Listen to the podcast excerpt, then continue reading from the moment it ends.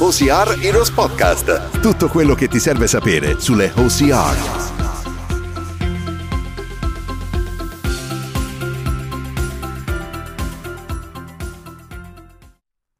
Ciao ragazzi, benvenuti in questo nuovo episodio di OCR Heroes Podcast. Io sono Ilaria Paltrinieri, atleta dello Spartan Pro Team italiano e coach del programma OCR Heroes, il primo e unico programma in Italia che vi prepara a 360 gradi eh, per lo sport OCR Spartan. Ragazzi, è passato un bel po' di tempo, ma abbiamo avuto tempo per preparare dei nuovi contenuti per voi, siamo stati molto impegnati e siamo pronti a far uscire la seconda stagione dei podcast.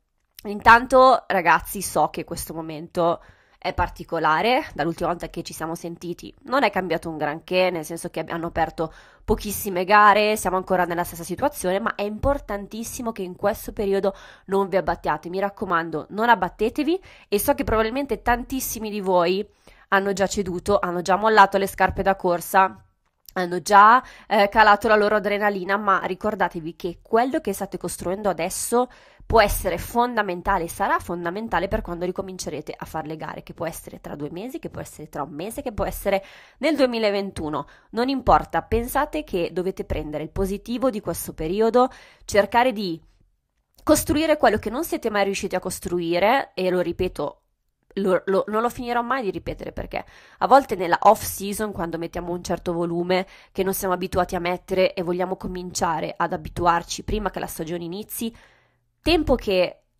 che chiudiamo gli occhi, li riapriamo, la stagione è già iniziata. Quindi approfittiamone, approfittiamone tantissimo. Se non siete ancora iscritti al programma OCR Heroes, Potete farlo anche in questo momento senza gare, noi prepariamo il programma per i ragazzi e um, lo, pre- lo programmiamo alla lettera secondo di chi fa le gare, chi non fa le gare e um, ovviamente adattato a questa situazione e vi prepariamo a 360 gradi. Cosa vuol dire? Vuol dire che tu non, non, dovrai fare nient'altro che aprire la tua settimana di allenamenti, fare quello che c'è scritto, che ti aiuterà a migliorare col, sul grip, resistenza e tutti quei particolari che non, probabilmente a cui non hai mai dato importanza come prevenzione all'infortunio, rafforzamento caviglie, eh, ginocchia, equilibrio, propiocezione, stretching, tecnica di corsa, quante cose tu dici, ma come faccio in una settimana a lavorare su tutti questi aspetti? Ecco, non dovrai pensare a nient'altro perché ci pensiamo noi e non ci fermiamo, non ci abbattiamo e è proprio il periodo, tra l'altro, per testare te stesso facendo dei time trial. Se non sai di cosa sto parlando, ti consiglio di andare a sentire, ad ascoltare uno dei primi podcast, non mi ricordo esattamente l'episodio, ma abbiamo parlato di come gestire un time trial, che cos'è un time trial, ogni quanto farlo e questo momento di testare te stesso e cercare di simulare le gare anche se non ci sono gare. Ma chiusa questa parentesi, passiamo all'argomento di oggi, gli errori più comuni. Quindi gli errori più comuni che ovviamente vi elencherò i miei, ma sono sicura che almeno eh, sui sei errori che andrò a elencarvi un po' più, un po più nei dettagli, poi eh, io li chiamo i stupidi sei, mm, sono sicura che almeno due o tre ognuno di voi li abbia commessi. Allora, il primo errore che uno commette è la costanza, io commetto, ho, che ho commesso durante la mia carriera atletica, è la costanza degli allenamenti. Ma che cosa significa? Non significa solamente non allenarsi tutti i giorni, ok? O non seguire un programma alla lettera, ma anche probabilmente non allenare abbastanza una skills, un aspetto eh, fondamentale come può essere per esempio la prevenzione agli infortuni, gli esercizi di, di rafforzamento, il grip, gli, um, uh, la, la, la sembe, come si, come si dice, i trasporti. Magari iniziate, poi li saltate per tre settimane, eh, o per esempio i lavori di velocità, e poi a, probabilmente a tanti di voi è capitato di fare un break troppo lungo, una pausa troppo lunga, perché non sei stato costante, poi hai il panico dieci giorni prima di una gara che hai la gara e, e fai tutto alla fine però così rischi di, ovviamente, di farti male, perché dopo uno stop lungo, allenarsi a tutta rischi veramente le injury, quindi di, di, di, infortunarti e poi non riesci a recuperare in tempo perché il tuo corpo non è più abituato. Infatti, volevo soffermarmi un attimo sull'argomento del fermarsi durante la on season, quindi non siamo in off season, non ci, non ci possiamo permettere di fermarci per due o tre settimane dalla corsa. Allora, a volte capita, e questo è capitato a tutti, cioè capita sempre che c'è un momento della stagione in cui ci sentiamo stanchi, ci sentiamo deboli, eh, pr- prima di un allenamento, di, prima della corsa, probabilmente è sempre così, prima di correre un lungo o di farle ripetute, eh, non riusciamo a motivarci né con uh, un, um, un, recap delle gare Spartan, né con la playlist preferita, né con, guardando i video delle mie avversarie, vi sto un po' dando, il, vi sto lanciando le frecciatine di cosa mi aiuta a motivarmi. Insomma, non ce la facciamo, non ci siamo con la testa, non abbiamo voglia di correre, va bene. Cosa faccio? Non corro non mi corre dietro nessuno, non devo per forza farlo perché poi subisco dei danni e mentalmente mi spappolo, scusate il termine, nel senso mentalmente poi sto ancora peggio. Cosa faccio? Mi prendo un giorno off. Però se amate questo sport, se ami lo sport che fai, se corri le OCR, è, eh, equivale ad amare la corsa, perché è 80% corsa, a parte ostacoli, quindi se sai allenare bene questo sport, sai che devi correre minimo 4 volte a settimana. Ciò vuol dire che se togli anche, se corri dalle 4, 5, 6, a volte 7, io non consiglio assolutamente 7, c'è bisogno assolutamente di un giorno off o di compensare con un cross training, ma poi ne parleremo in un altro episodio. Se anche solo corri 3 sessioni settimanali, le altre 3 che hai saltato, le altre 2 che hai saltato, le percepirai, cioè sentirai il beneficio, ok?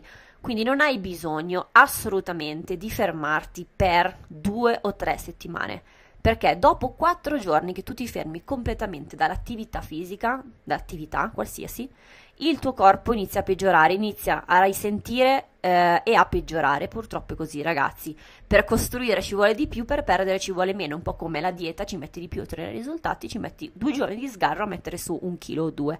Eh, la vita è dura, però è così, quindi non possiamo farci niente.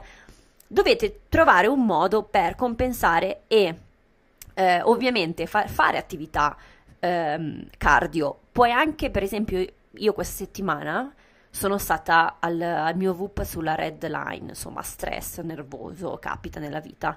E cosa ho fatto? Ho tolto, non avevo proprio voglia, ho tolto due sessioni di corsa.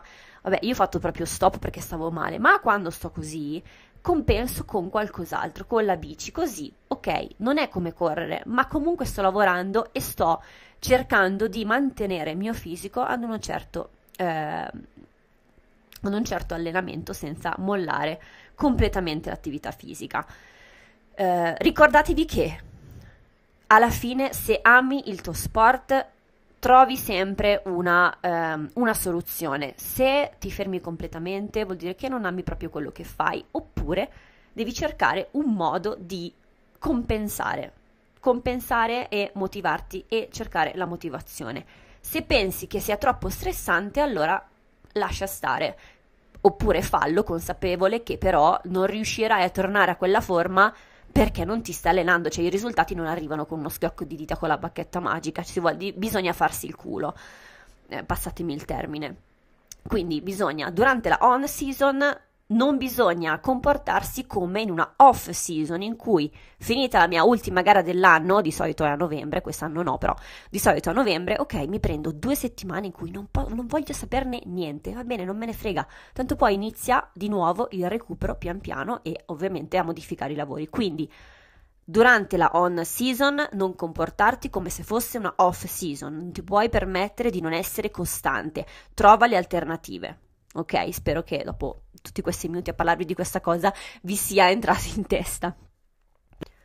Parlando sempre della costanza e parlando di off season, invece, ci, mm, adesso è un discorso un po' particolare perché noi come se fossimo in off season da tutto l'anno. Però eh, quante, quante, volte vi è capitato di dire ok, tanto sono in off season, mi, mi, manca ancora no, mi mancano ancora due mesi prima delle gare, aspetto, aspetto, aspetto, ok.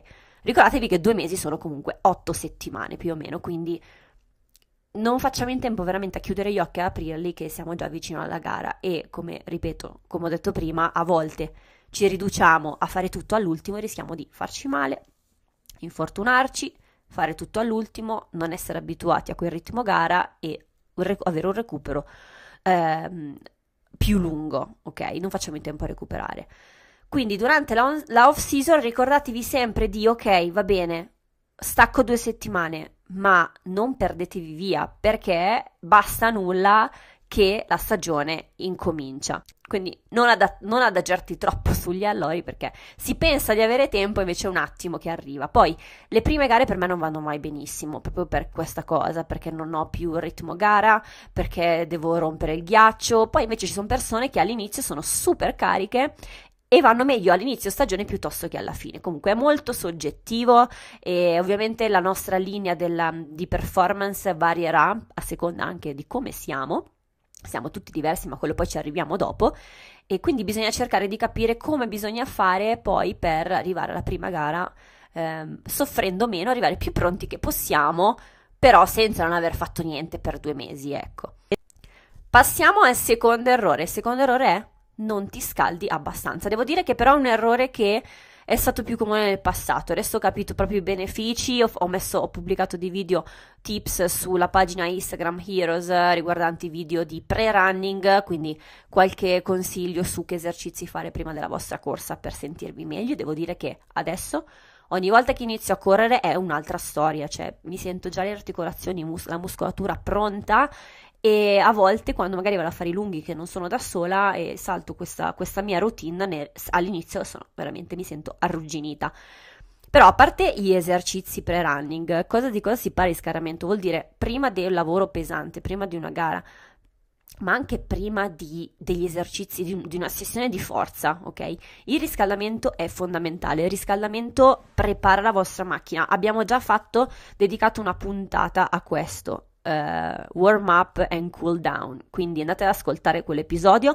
Non so soffermarmi ancora sull'importanza del riscaldamento perché ci abbiamo dedicato tutta una mezz'ora, ma il, il riscaldamento è uno, il mancanza di riscaldamento è uno degli errori più comuni perché poi ricordatevi che dovete conoscere voi stessi, dovete cercare di capire qual è la routine che dovete eseguire per sentirvi meglio e soprattutto per prevenire gli infortuni. Non smetterò mai di dirlo. Quindi, anche per quanto riguarda le sessioni di grip, riscaldate le spalle, le spalle sempre, qualsiasi sessione di forza, le spalle sono fondamentali. E, ehm, e soprattutto per quanto riguarda i lavori di corsa, bacino, ginocchia, caviglie e riscaldate il fiato perché poi ah, lì, eh, anche lì, eh, come, come, vi dicevo nel podcast, la prima e la seconda ripetuta non sono mai le più veloci. Appena eh, scaldate il vostro carburante, eh, le vostre ripetute saranno anche migliori. Quindi riscaldamento era il secondo punto.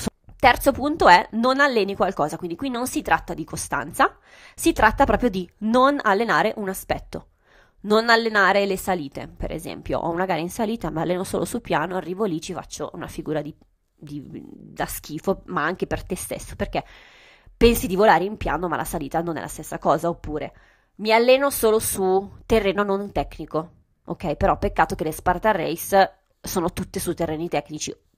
Terreni tecnici intendo dire eh, che possiamo fare, possiamo, ehm, che dobbiamo correre attraverso fiumi, eh, quindi ovviamente hanno un, un fondo di sassi e non lineare come se fosse per esempio strada o una strada serrata ma compatta. E quindi ragazzi anche l'erba, quante volte abbiamo trovato, io mi ricordo a Orte, quante volte abbiamo corso su, sull'erba con, con, dei buchi, non sto parlando solo esclusivamente di terreni in montagna tecnici, ma proprio anche eh, quelli che trovate eh, nei campi fuori casa, ok? Quindi allenatevi su terreni tecnici.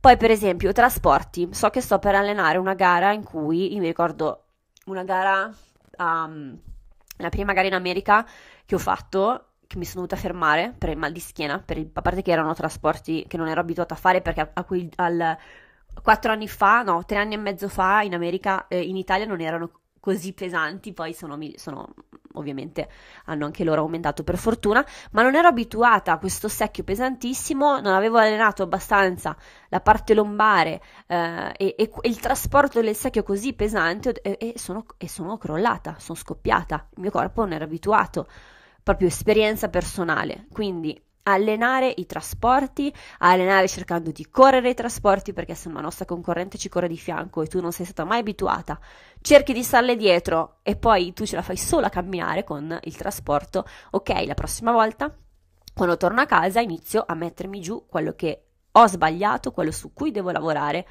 e, e così via. Quest'anno, per esempio, sono caduta la Monkey Bar a inizio anno perché era bagnata. Ho detto, cazzo, devo, scusate, cavolo, devo cominciare a allenarmi con le mani bagnate sul grip, ok? E insomma, tanti aspetti che può essere veramente qualsiasi aspetto dovete, dovete cercare di lavorarlo perché queste gare sono ovviamente gare eh, complesse, non sono gare solo di corsa, non sono gare solo di ostacoli, bisogna cercare di trovare l'equilibrio e non è facile, per questo vi consiglio, se avete bisogno di una mano, contattateci, scriveteci in privato. Il terzo errore, terzo errore, utilizzare le tue scarpe nuove per la prima volta in gara. Allora, io già, allora questa cosa è una cosa che ho imparato, mi ricordo, nel 2015 più o meno, sì, penso 2015, c'era una gara vicino al mio paese ed era una, non mi ricordo il nome assolutamente, una delle prime gare ad ostacoli che stavo facendo quell'anno. Mi ero iscritta a una 7 km e avevo appena ricevuto il mio primo premio della mia prima vittoria, della prima Spartan Race italiana a Milano, che erano le scarpe della Reebok. Quelle scarpe che ovviamente adesso il livello delle scarpe da, per OCR è, è cambiato totalmente, la qualità, scusatemi. Tantissimi brand hanno creato nuovi tipi di scarpe apposite per queste gare, quindi le Reebok erano le prime perché era il primo sponsor Spartan Race, era Reebok. E ehm, quindi le terrain erano, mi sembra si chiamassero, quindi basse proprio per il mio ginocchio, proprio la cosa più sbagliata che ci fosse, eh, però erano abbastanza leggere. E mi ricordo che mi erano arrivate e io inesperta e un po' cazzona perché a quell'età, non so, quando si è giovani fa sì, fanno sempre errori, ma in realtà non è vero, perché non si finisce mai di imparare anche da, da, da molto più grandi, non c'è limite di età. Ho detto che bello, faccio questa gara con queste scarpe nuove Ok, parentesi, non avevo visto il cambio, il taglio e alla fine mi sono trovata sul percorso da 17 km. Sono riuscita a vincere questa gara per un pelo, pensando però di fare una gara da 7 invece che 17, però non fa niente perché la vescica ce l'avevo già al settimo chilometro. Mi sono aperta completamente dietro il tallone, mi tagliava tutta la scarpa, avevo le calze troppo basse e io ho imparato che col tempo in realtà non è solamente non provarle la prima volta in gara, ma non provarle in un lungo in allenamento. No, allora, indipendentemente dalla scarpa che stai usando, indipendentemente se pensi, oh, questa scarpa l'ho già utilizzata tutta la vita, no, perché ogni volta che indossi la scarpa della tua vita è comunque nuova, non ha ancora la forma del tuo piede e probabilmente ti farai male, ti taglierai Uh, e probabilmente non avrai neanche compid dietro e, dev- e, sarai in mezzo alle montagne in un lungo che devi tornare, non sai come fare se non soffrire e rimanere così per il resto delle due settimane con le vesciche aperte. Quindi dopo questa scena uh, bruttissima che abbiamo immaginato tutti, probabilmente tutti sapete cosa si prova, ricordiamoci, quando avete le scarpe nuove provatele in casa, usatele in casa, giratele in quando siete in pigiama, tanto sono nuove, non avete mai usate, non sono sporche Girate per casa con le scarpe nuove, fatele abituare al vostro piede e usate le calze, usatele per la prima volta in una easy run piatta, mai in, in salita, in una salita ripida, perché è dove proprio vi si aprono vi, vi, vi vengono le vesciche,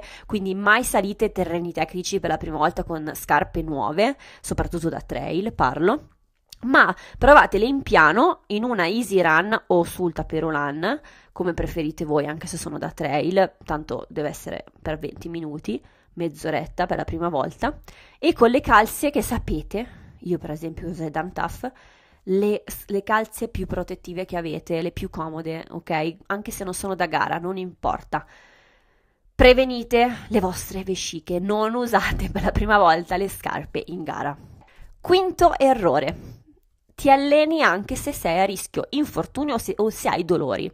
Per esempio, io ho avuto questa, mm, ovviamente come sapete lo dico ogni volta, problemi al ginocchio, io imperterrita continuavo a voler correre, a voler fare esercizi con i pesi, eh, poi li ghiaccio, voltare e non passava mai arnica, insomma qualsiasi, qualsiasi cosa. E poi cosa ho fatto? Alla fine non riuscivo più a camminare e ho fatto un sacco di terapie, che, eh, t- tutte diverse da quando ho 16 anni, perché non riuscivo mai a eh, fermarmi adeguatamente e per il tempo necessario. A volte fermarsi prima vi evita di fermarvi per più tempo dopo e vi fa risparmiare soldi anche in terapie. Quindi, innanzitutto, poi ovviamente bisogna capire perché quel problema se non hai fatto abbastanza. Tu, tutti gli altri errori, no? La costanza, non hai lavorato sulla prevenzione, hai usato la scarpa sbagliata, tutto quello che vi ho detto prima. Ma ovviamente non continuate a lavorare su un qualcosa che vi fa male. Se avete male alla spalla, non riuscite a fare le pull-ups, non importa, va bene, non fatelo sostituite, lavorate con elastici, fate una settimana off completamente da quella cosa che vi fa male, eh, in questo caso sì, dovete fare una settimana off dalla corsa se avete dolori alle gambe, anca, ginocchio, caviglia, e ehm, compensate con altro.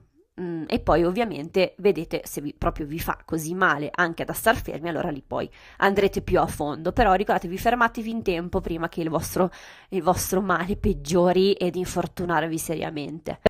Sesto errore, qui c'è un discorsone da fare. Allora, sesto errore è compararti agli altri. E da qui poi si aprono, si ramificano diversi argomenti. Allora, innanzitutto, compararsi agli altri vuol dire che, soprattutto con i social media in cui riusciamo a copiare, a, a vedere cosa fanno gli altri, ci continuiamo a chiedere, ok, ok, questa persona fa questa cosa Forse dovrei provare a farla anch'io.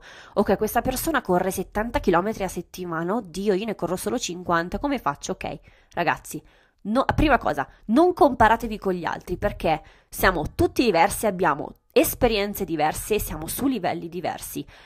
Io non potevo immaginare un anno fa di correre 70 km settimanali perché non ero abituata a mettere così tanto volume sulle gambe e appunto quando poi sono andata agli europei, quando poi io mi sono allenata copiando i volumi degli altri, delle altre atlete che seguivo su Strava, dico ok, mi sono andata in overreaching, che è quasi l'overtraining, e mi sono fatta male, sono dovuta star ferma. Ok, quindi qual è stato il mio errore? Copiare qualcosa che faceva qualcun altro, che andava bene per qualcun altro su me stessa.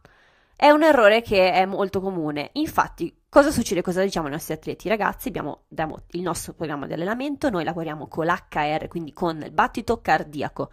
Senza battito cardiaco non so neanche come si faccia allenare qualcuno, perché non hai un parametro per potergli dire vai così, vai così. Non posso dire a un mio, a un mio atleta vai a 4,10 eh, per un minuto e vai a 5 per un altro minuto. Cioè, io non posso sapere quel giorno come, come sta. Quindi il battito cardiaco, io vi dico, non l'ho mai, non utilizz- non l'ho mai utilizzato prima di allenarmi con gli Heroes, ma poi mi si è aperto un mondo. Serena mi ha fatto aprire un mondo e mi sono sentita una deficiente se, perché non mi sono mai allenata col battito cardiaco. Il battito cardiaco vi segnala esattamente, eh, vi dice, vi parla, vi dice come state alla mattina, quant'è il mio battito a riposo. Ok, lo conto tutte le mattine, io ho il VUP che me lo controlla, potete farlo tramite due dita sul polso o sul collo Sentite quanto è il battito a riposo. Ok. Corro, fascia cardio al braccio, quello più ovviamente più attendibile che avete.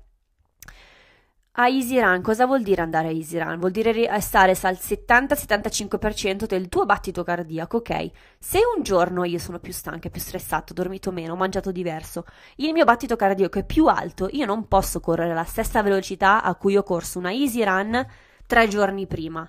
Quindi il battito cardiaco vi parla, vi, è il vostro corpo che vi sta parlando, è il vostro corpo che vi sta dicendo, ok, ho bisogno di questo, ho bisogno che oggi la mia run sia più lenta, non guardo neanche la velocità, guardo il battito cardiaco. Quindi a volte guardare cosa fanno gli altri vi, vi può fare imparare qualcosa, però un conto è sapere una, una, base, ok? Come il battito cardiaco, un conto è applicare un certo volume di, uh, di corsa, anche perché Dipende anche un po' dove abitate. Per esempio, io mi impongo di correre 70 km a settimana, ok, però se tutta settimana vado a correre in montagna, ok, che può essere anche... Mm, po- cioè, per esempio, qui in Colorado siamo veramente in un'altitudine pazzesca, quindi cioè, anche lì si sente, anche se abito qui da quasi due anni, comunque mi devo ancora abituare. Se lavoro su pendenze, po- è difficile che arrivi a 70 km, quindi a quel punto cosa si fa? Si può andare a tempo. È meglio andare a obiettivi di ore settimanali di corsa piuttosto che a chilometraggio. A volte magari non arrivo a 50, ma supero le ore perché magari sono stato in giro due ore. durante quella per fare 10 km ci ho messo due ore anziché 50 minuti, ok? Per farvi un paragone. Ah, tornando a parlare di compararsi con gli altri, cosa vuol dire? Vi faccio un esempio. Ci sono atleti che recuperano dopo le gare in modo molto veloce. Faccio un esempio di Ryan Atkins proprio perché ha fatto la Eco Challenge due settimane prima del mondiale al Tao. Ragazzi, ho visto su Amazon Prime la puntata di Ryan Atkins dopo 11 giorni eh, facendo 600 km. Eh, stando dormendo 3 ore ogni due giorni, insomma, una roba da matti. Infatti, Rea Cobol non ha fatto il mondiale perché l'ha fatto con, con Rea.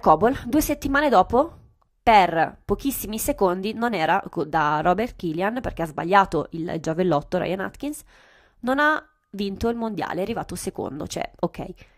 Chi è in grado di fare una cosa del genere? Non tutti, cioè non tutti i pro atleti, ma probabilmente neanche Robert Killian che, era, che è arrivato primo mondiale. Non siamo tutti uguali, anche il tempo di recupero da uno all'altro è diverso, quindi ci sono atleti che fanno gare tutte le settimane e non le risentono. Ci sono atleti che invece ne basta fare una al mese e va bene così, perché il loro recupero è più lento. Hanno bisogno di riparare le loro articolazioni, i loro muscoli e riprendere con qualche settimana di più piuttosto che con una settimana e farsi subito un'altra gara dura e lunga, soprattutto se sono gare lunghe, non parlo solamente di sprint, ok? Sprint sono un po', sono un po a parte, potremmo farle tutte le settimane, anche perché poi noi con lo CR Workout le simuliamo e ogni settimana nel weekend si spinge, quindi è come fare una sprint almeno. Infatti quello che diciamo ai nostri, ai nostri ragazzi, torno prima, è eh, ovviamente lavorare con battito cardiaco, ma ogni, ogni, giorno hanno un parametro secondo il loro livello. Non diamo a tutti la stessa cosa, non tutti fanno la stessa cosa, ma perché è inconcepibile pensare di, di fare la stessa cosa? Io ho iniziato a fare Spartan ieri, faccio le stesse cose di Stefano Colombo. No, non faccio queste cose di secolo Colombo, le faccio a seconda del mio livello, modellate a seconda del mio livello. Poi se il metro, che il metro di allenamento è quello giusto perché è stato testato, allora perfetto, fino a lì ci siamo, anche e soprattutto perché, ripeto, lavorando col battito cardiaco e strut- la, lavoro strutturato in una certa maniera, quindi tot volte a settimana lavori su grip, tot volte a settimana lavori sulla forza, tot volte a settimana sulla resistenza, e poi dopo, ovviamente, il miglioramento è automatico se sai se abbiamo studiato o testato qual è il metodo adatto per tutti questi aspetti, però ovviamente viene adattato a te stesso, a te, tu soggetto che, che, no, che non, sei, non sei uguale a me.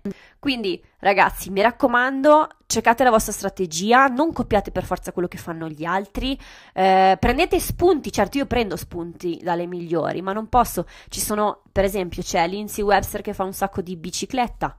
Nicole Merico non fa bicicletta, fa arrampicata probabilmente, cioè, tutte e due riescano ad ottimizzare i loro risultati facendo delle cose diverse. Eh, c'è Alexandra Walker che fa due sessioni di corsa al giorno, una la mattina, una alla sera. Ok, preferisco fare un altro un'altra alternativa alla corsa e comunque non è che cambia il risultato quindi ogni, ogni, cosa è soggettiva non copiate gli altri perché se io facessi due sessioni di corsa mi farei male lo so già mi conosco e quindi non è adatto a me però, però niente guasta che eh, potete assolutamente provare un nuovo metodo di allenamento. E come, come si fa a provare un nuovo metodo di allenamento? È solamente testandolo, quindi testatelo. Cosa significa testarlo? Provalo per almeno 6 settimane e poi fai un test, un time trial su quel tipo, dopo cui hai fatto per 6 settimane quel tipo di allenamento, perché più o meno il, il periodo in cui riesci a capire se sta funzionando o no.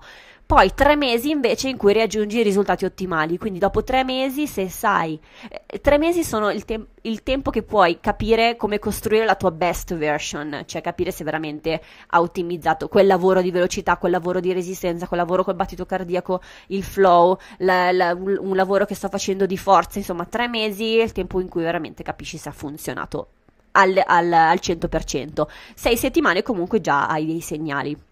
Quindi provate a testare, magari ecco, non troppo vicino a gare importanti, perché eh, se avete un evento importante, un po' come la dieta, cambiarlo all'ultimo secondo è un po' una stronzata. Quindi cercate anche lì di capire quando farlo e come decidere di, di, di, di farlo. Mi è venuto in mente in realtà un altro errore che si può fare, un errore legato a il discorso scarpe, ma riferito all'abbigliamento più che alle scarpe, cioè non uh, proprio ai vestiti, e al comparare gli altri. Ci sono atleti che per esempio vedi correre delle gare invernali a dorso nudo. E tu dici, ma come fanno? Magari loro ti guardano che tu corri a maniche lunghe e dicono: Ma come fa questo che io morirei di caldo? Quindi anche lì ognuno è fatto diversamente. Per esempio, c'è anche il detto che se corri con la pioggia e piove, meno cose hai addosso, più eh, sei leggero e ti asciughi prima. Ok, in realtà non per tutti è così. Ho sentito atleti che invece hanno copiato questa cosa e sono rimasti malissimo perché sono morti di freddo tutta gara. E per loro avere quell'indumento in più, anche solo una manica più lunga, un pantalone lungo piuttosto che uno a tre quarti, faceva la differenza e li, te- ti- li teneva un pochettino più al caldo. E questo può veramente compromettere una, una gara, però correre sotto la pioggia non è una cosa che ci entusiasma e rischiamo di ammalarci, quindi non la facciamo spesso. Quindi anche lì diciamo che quello si capisce più quando fai una gara e lo testi in gara, ok? Um, quindi non siamo tutti uguali, non comparate gli altri. Non comparatevi agli altri. Vi ho elencato un po' degli errori più comuni che si fanno nella preparazione di qualsiasi sport, ma soprattutto nelle OCR, perché ci sono un sacco di aspetti su cui lavorare. Fatemi sapere quali sono stati i vostri errori più comuni. Fatemi sapere uh, uno degli errori più comuni che avete fatto. A me è venuto in mente adesso, mentre, mentre vi facevo questa domanda, me ne è venuto in mente uno. Che uno degli errori più assurdi che io abbia mai fatto è stato proprio l'ultima gara che ho fatto. Quando ho utilizzato i Gorilla Grip, che sono dei guanti pazzeschi che pazzeschi perché le review sono fantastiche. Eh, ho visto atleti correre con questi guanti alle gare ostacoli e non cadere e sono apposta antiscivolo per la pioggia. Ok, peccato che ho utilizzato una taglia leggermente più grande della mia. Provate, ok, c'era questa monkey bar. Ecco, ancora la monkey bar, quest'anno va proprio di sfiga. Tutta bagnata e ho detto, va bene, dai, utilizzo questi guanti. Allora, metto questi guanti prima della monkey bar e mi rendo conto che sono un po' grandini. Quindi faccio la monkey bar e dico vabbè ce la posso fare, niente. Li metto su, inizio a fare la mia monkey bar, il guanto inizia a scivolarmi. Scivolarmi mi dava fastidio, sono caduta a Barpis. E da lì ho detto ok, vaffan bagno, i guanti li tengo solo per scaldare le mani, perché faceva freddo, eravamo in, a San José o in Florida, in Florida, ma faceva veramente freddo, era febbraio. Metto i guanti, inizio a correre, Prima di arrivare al twister, che è di solito il mio punto forte, arrivo al twister, tolgo i guanti grip, Gorilla Grip. Le mani sono tutte umide, perché i guanti, essendo fatti di un materiale particolare, essendo un pochettino più larghi, avevano creato una specie di condensa, sono l'unica che sono caduta, cioè mi sentivo in mezzo a tutte. L'unica scema che è caduta ha un ostacolo che era non era più, e non era bagnata assolutamente, c'era, con me era veramente anzi quasi appiccicosa e più facile. Sono caduta perché avevo le mani tutte, con, tutte con, quasi condensate, bagnate. Ok, quello è stato un errore e mi sono rimproverata tu, tu, tu, tutto fine gara perché ho pensato, ma perché? Non ho provato in allenamento, perché non ho provato questo guanto prima? Adesso io ho preso una taglia più piccola, io ho le mani veramente piccole ed è un problema, però adesso lo continuo a testare in allenamento, cerco di provare. Prima della gara, tra due settimane, andrò a Washington per una gara finalmente, una Savage Race mai fatta e sono veramente curiosa perché è un format che non ho mai fatto, ostacoli difficili, e sono stata un po' ferma per la mia spalla eh, perché ho avuto un male alla spalla, ma Adesso ho ricominciato e speriamo in bene, incrociamo le dita. Quello che importa a me è correre, cioè nella corsa sono sono messa molto bene, quindi speriamo di divertirci almeno. Voglio provare questi guanti, ma li proverò sicuramente prima in allenamento, perché quell'errore mi ha costato veramente tantissimo. Un altro errore invece che ho fatto in passato è l'errore di seguire gli altri, ovvero fare quello che faceva qualcun altro, quindi partire troppo forte. Partire troppo forte non fa per me, sono un diesel, non devo partire forte, punto, capito? Invece partire troppo forte per quanto riguarda me, ovviamente, mi ha compromesso un paio di gare. Poi ho capito che non dovevo tornare alla mia, alla mia strategia eh, di sempre e infatti sono tornata a dar bene. Era proprio l'anno di che sono andata seconda alla National Series italiana perché le prime due gare sono andate molto male. Anche a Maggiore ho fatto sesta e eh, sono partita troppo forte invece due gare successive poi sono Orte l'avevo vinta. Quindi, insomma, ragazzi, vedete, la te- la, la, il conoscersi cambia veramente tutto, il testare cambia veramente tutto. Quindi, mi raccomando, eh, non smettete di testare, non smettete di informarvi, non smettete di dedicarvi veramente alle piccole cose, soprattutto in questo periodo in cui possiamo permetterci di sbagliare perché non abbiamo niente da perdere. Quindi è il momento giusto, buttatevi, cercate strategie. Se non volete iscrivervi al programma Heroes, altrimenti cioè, avreste già la soluzione. um, e basta. Comunque ci sentiamo al prossimo episodio. Fateci sapere quali sono stati gli errori che vi hanno compromesso le gare, gli errori più orribili che avete fatto durante vostre, eh, la vostra stagione, una vostra gara o un vostro allenamento. Vi mando un bacione e ci sentiamo al prossimo episodio. OCR Heroes Podcast. Tutto quello che ti serve sapere sulle OCR.